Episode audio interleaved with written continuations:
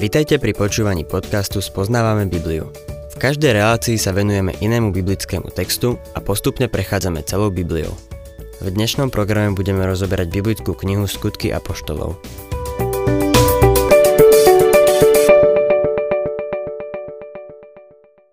Milí poslucháči, v predchádzajúcej relácii sme sa venovali Petrovej kázni v chráme po uzdravení chromého.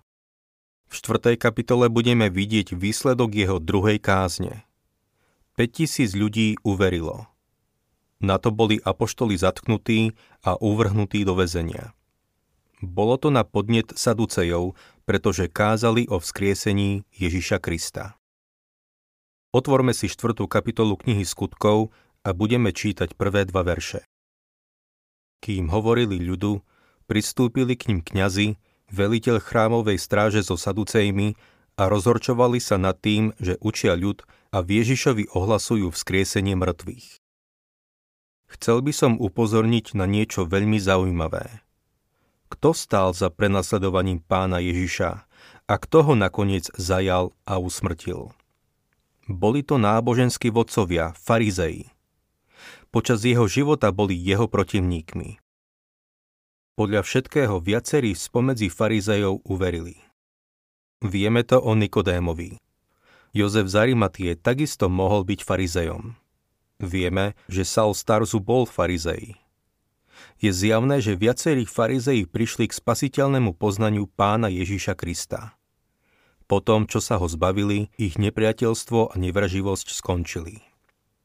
Na druhej strane, sadúcej, ktorí neverili vo vzkriesenie, sa stali nepriateľmi cirkvy od jej vzniku, pretože kázali o vzkriesení Ježiša Krista.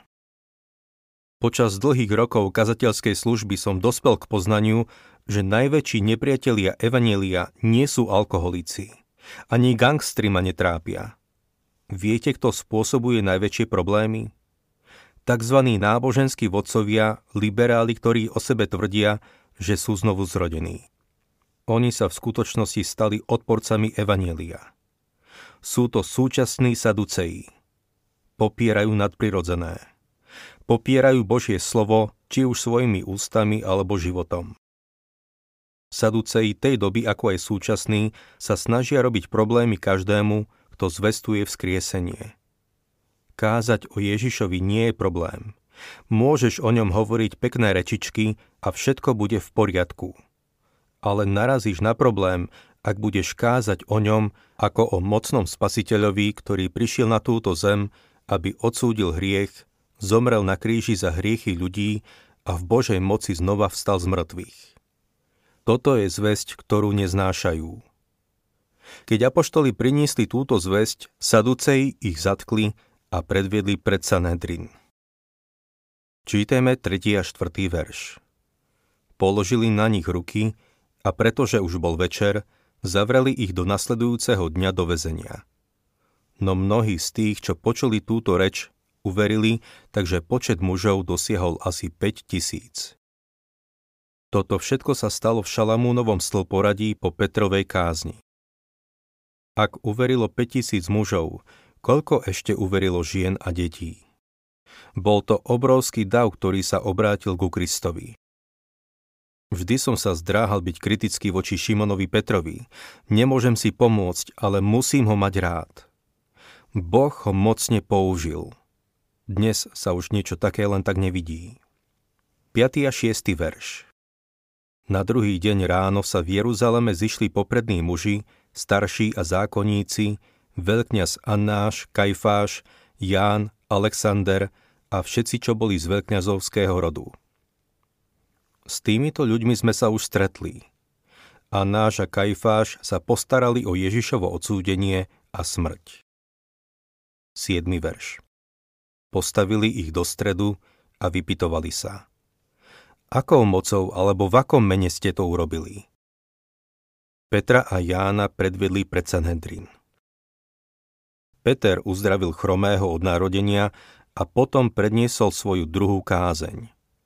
Sanhedrin chcel vedieť, akou mocou alebo v akom mene to urobili. Čítame ďalej 8. až 10. verš. Vtedy Peter, naplnený Duchom Svetým, im povedal vodcovia ľudu a starší.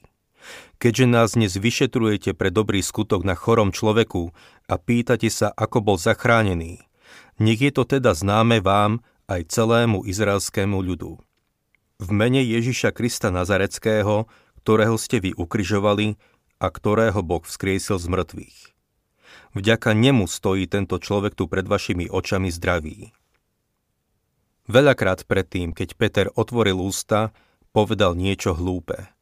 Ale teraz, pred týmito mužmi, hovorí veľmi dobre. Je naplnený Duchom Svetým a hovorí to, čo má. Vyšetrujete nás pre dobrý skutok na chorom človeku? To je otázka. 11. verš.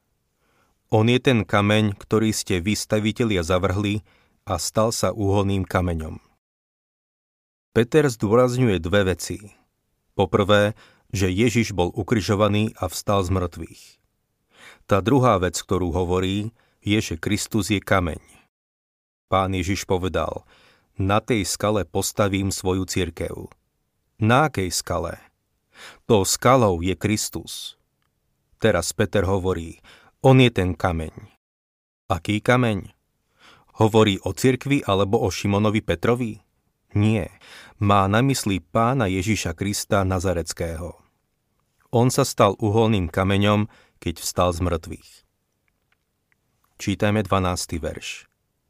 A v nikom inom niet spásy, lebo pod nebom niet iného mena daného ľuďom, v ktorom by sme mali byť spasení.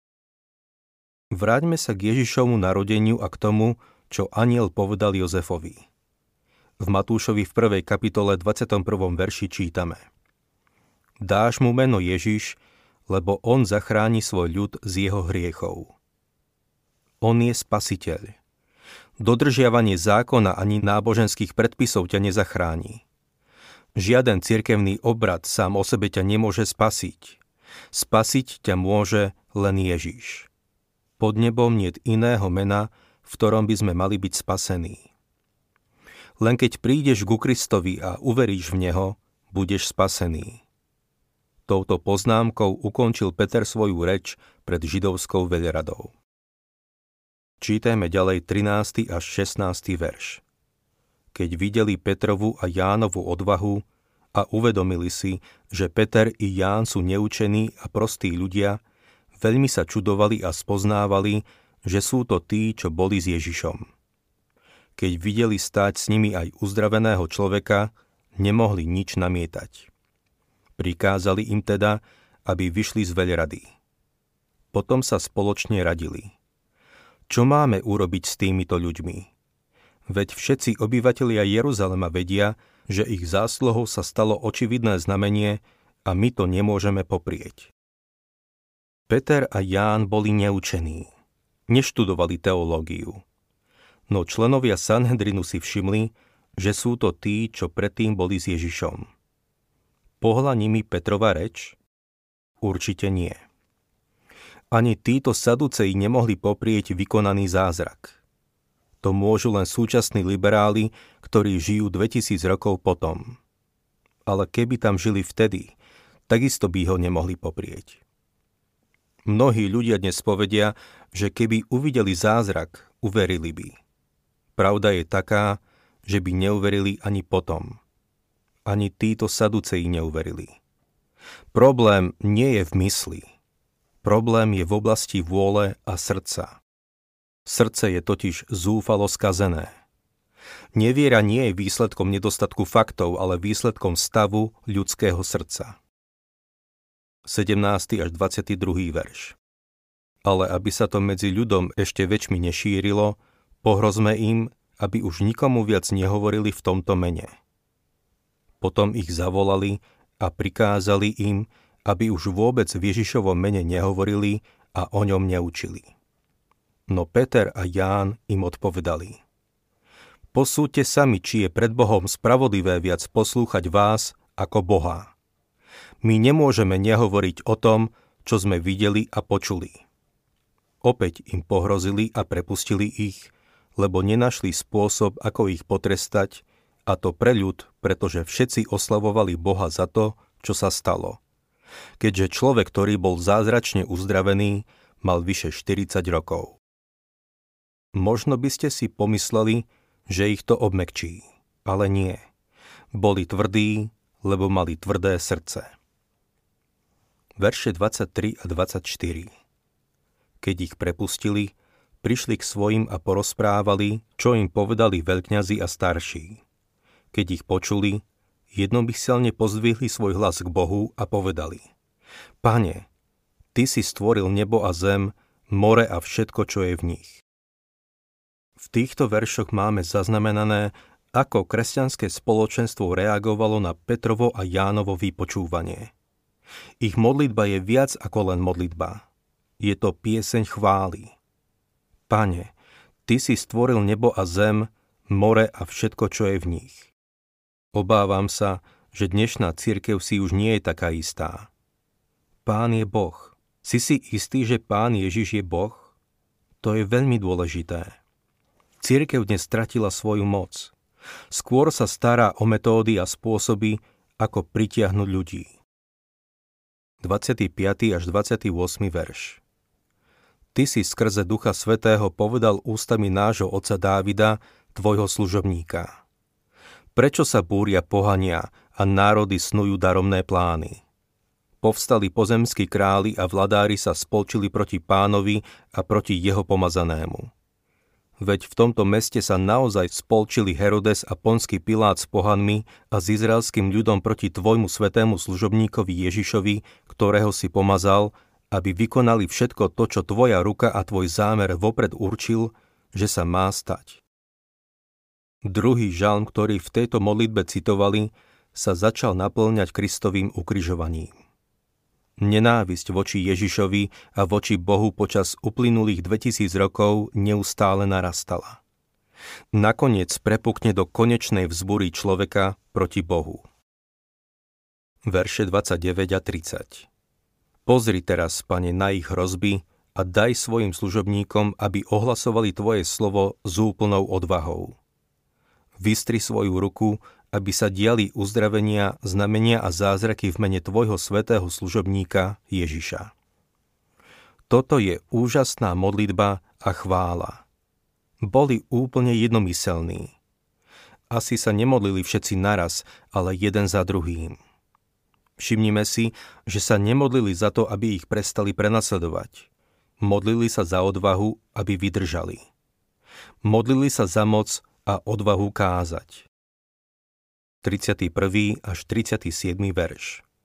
Keď sa modlili, zatrieslo sa miesto, kde boli zhromaždení, všetkých naplnil Svetý Duch a s odvahou ohlasovali Božie slovo.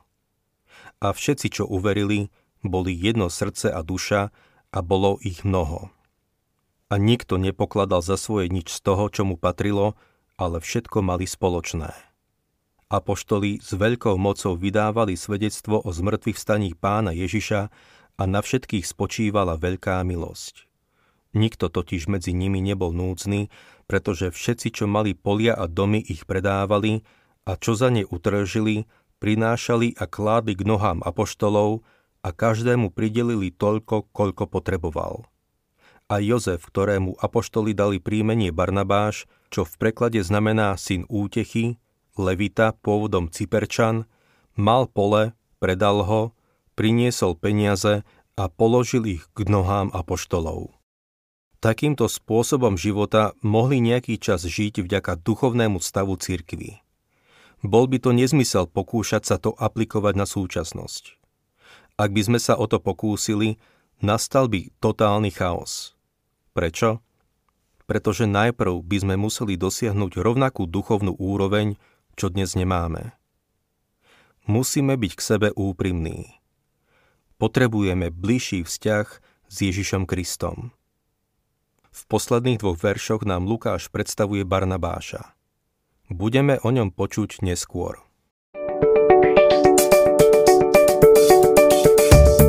Ak sa vám páči program Spoznávame Bibliu, budeme radi, ak ho odporúčite svojim známym a dáte like alebo nás začnete sledovať na facebookovej stránke Spoznávame Bibliu. A ak vás niečo oslovilo alebo zaujalo, napíšte nám cez Facebook alebo na adresu spoznávame.bibliu zavinač gmail.com.